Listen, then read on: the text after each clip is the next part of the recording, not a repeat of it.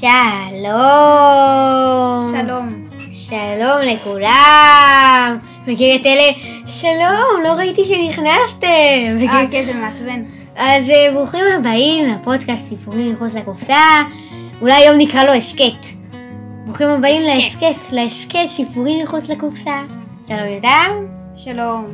היום אנחנו מנמיכים אווירה, אפילו חיברתי לזה חרוזים. היום בסיפורים מחוץ לקופסה מזמינים משטרה, לוקחים את חפירה ומנמיכים אווירה. זה גרוע. אוקיי, אז היום אנחנו בפרק בונוס. לא הייתי קורא לזה פרק בונוס, זה יותר פרק ספיישל. ספיישל אדישן. פרק ספיישל לכבוד החג האהוב על כולנו, כמובן. אז זה גם מתחיל ממש עכשיו, בדקות אלה. בדקות הקלטה אלו. אנחנו חוגגים היום כמובן את החג האהוב על כולנו, את יום הגוואקמולי העולמי. אוקיי. היום בכל מדינת ישראל מתאחדת יחד כדי לחגוג את היום המיוחד הזה על סלט האבוקדו המסורתי ממקסיקו שכולנו אוהבים. אני מבין לאן זה מתקדם. אז חוץ מיום הגוואקמולי, שהוא באמת חל היום, ת, ת, תבדוק, באמת, הוא באמת חל היום. באמת, יש יום גוואקמולי היום. יש, יש ימים לדברים הרבה יותר גרועים מגוואקמולי. גוואקמולי זה לא רע, אתה אוהב גוואקמולי? אף פעם לא אכלתי. אני אוהב אבוקדו. אתה אוהב אבוקדו? קצת. כנראה שאתה אוהב גם גוואקמולי. אז אנחנו... אה, כן, אז ספיישל ראש השנה. יש היום גם את ראש השנה, ספיישל ראש השנה, ויום הגוואקמולי. אנחנו קצת מנמיכים, עושים ספיישל אדישן. אנחנו בסיפור שלא קשור בכלל לראש השנה, אבל הוא, אה, הוא סיפור יהודי, אז הוא כאילו, זה, זה יותר קשור מרוב הסיפורים שלנו יהיה לראש השנה, אז אה, יאללה, אחרי ההקדמה הזאת, בואו נתחיל. אה, יצחק הרטר. אין יותר רק התחלה יהודית מזה, הייתי צריך לה, רק להגיד, הייתי יכול להגיד, הרב יצחק הרטר, אבל הוא לא רב. אז הרב יצחק, יצחק הרטר נולד אה, מתישהו בשנת אלף שבע מאות תשעים ושתיים, הכי, הכי, הכי ותיק שהיה אצלנו בכל שלושת הפרקים בהיסטוריית סיפורים מחוץ לקופסה. בפרימסלה, שזה כזה אזור, שבגליציה, שזה היום פולין. אוקיי, הסיפור של האיש הזה לא כל כך חשוב לנו, כי הסיפור שלנו זה משהו שיצחק הרטר עשה. רמז זה סיפור שהוא כתב. אז אנחנו נעבור לסיפור שלו מהר, הוא התחתן בגיל שלוש עשרה, כי זה מה שהמקובל אז, אבל אחרי חצי שנה אשתו מתה. איזה יופי. בני המשפחה שלו הסיעו אותו בשנית לחיה שרה, הקרון לאשתו. הוא גדל והפך לסופר וסאטיריקן מוכר, שמוכר בפרנצ'ה, שכתב בעברית, שהוא באמת היה פורס דרך, וכאילו כל הכבוד לו, הוא היה אחד הראשונים שכאילו כתבו בעברית, כי אנחנו מדברים על איזה שמונים שנה לפני אה, בכלל אליעזר בן יהודה וכל החבר'ה שלו, אז כאילו הוא ממש אחד מפורסי דרך, אבל זה לא, לא קשור לסיפור. אה, ובשנת אלף שמונה מאות ארבעים וחמש הוא כתב ספר שנקרא גלגול נפש, שזה נושא, הספר הזה הוא הנושא של הסיפור, והסיפור הזה הוא פשוט מדהים. בטח לגבי סיפור, סיפור בכללי, ובטח ובטח לגבי ספר בעברית מהמאה, מתחילת המאה ה-תשע עשרה. אז יאללה, הנה תקציר הסיפור. אוקיי? קודם כל, מי שמספר את הסיפור, הסיפור מסופר בידי רופא. יום אחד, הרופא אה, עובר יום אחד ליד חלון. חלון של בית שגר בו איש עשיר שמת מזמן, והוא היה גם אה, מטופל של הרופא. האיש הזה. הוא רואה, הוא רואה על עדן החלון, נר דולק, ולידו צנצנת מים ומטפחת, וכמובן את רוח הרפאים של האיש המת, שמתרחצת בצנצנת. כמובן, בצנצנת ומתנגבת במטפחת. אז הוא מתחיל לדבר עם רוח הרפאים, כי זה מה שכולם עושים.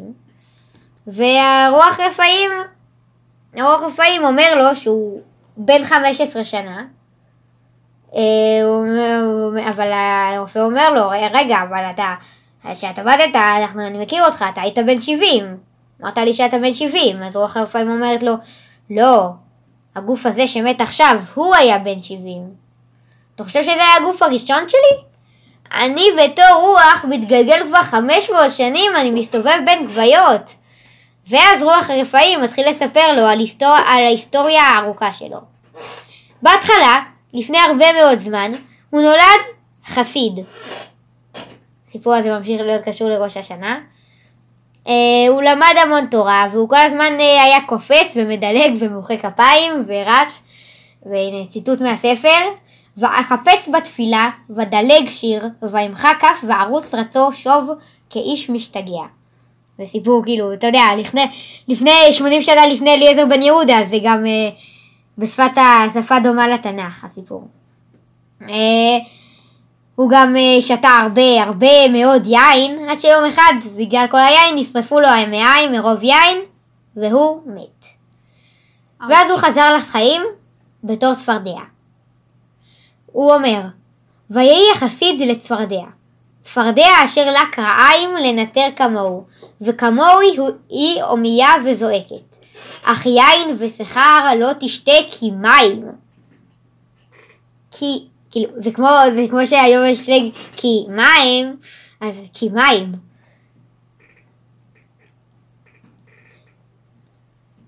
אז כן, וככה הוא חי לו בתור צפרדע, עד שבאה חסידה ואכלה אותו. פעם ראית חסידה אוכלת צפרדע? כן. באמת? כן. במציאות? במציאות. חסידה? כן. חסידה, ראיתי אולי פעמיים בחיים שלי חסידה, ראית חסידה אוכלת צפרדע, וגם צפרדע, זה לא משהו שרואים כל יום. מה, איך, איך? אוקיי, בסדר. אוקיי, אבל זה, זה לא נגמר, אז החסידה אוכלת אותו, וזה לא נגמר, כי, כי, כי בגלל שהוא שוב, שוב התגלגל, והוא חזר להיות שוב בן אדם, והפעם הוא היה חזן.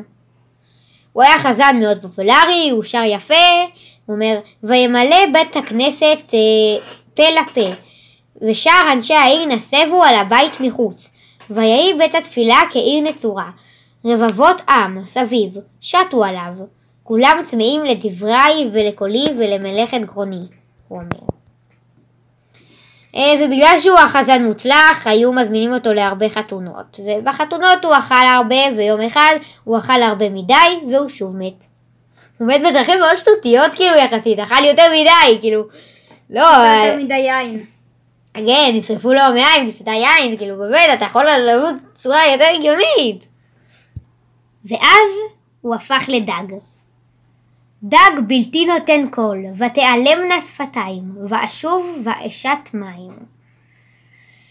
ושהוא היה דג, יום אחד הוא אכל תולעת, ומסתבר שהתולעת הזאת הייתה קשורה לקרס, כלומר, דגו אותו, ורצו לבשל אותו, אז הטבחית לקחה סכין, וברגע שהיא כמעט דקרה את הדג, הדג אמר שמע ישראל. אז הטבחית רצה לשאול את הרב, לשאול את הרב מה, מה עושים עם דג שאומר שמע ישראל. אז הרב אמר, ובצדק, שכנראה יש בו נשמה של בן אדם, שהוא צדק, אז צריך לטפל בו כמו כל בן אדם. אז עטפו אותו בתככים וקברו אותו, והנשמה שלו יצא והוא שוב התגלגל, ועכשיו הוא הפך לאיש מכס. אתה יודע שזה, אתה יודע מה זה איש מכס, זה האיש הזה, במה, היום זה איש איש במעבר של כאילו, אתה יודע, איש, איש במעבר ממקום למקום, שהוא כאילו גובה ממך מס על דברים. כן. אז זה יותר פופולרי, כאילו היום לא, לא ממש צריך את זה. אז uh, הוא היה מוכס בשר ונרות.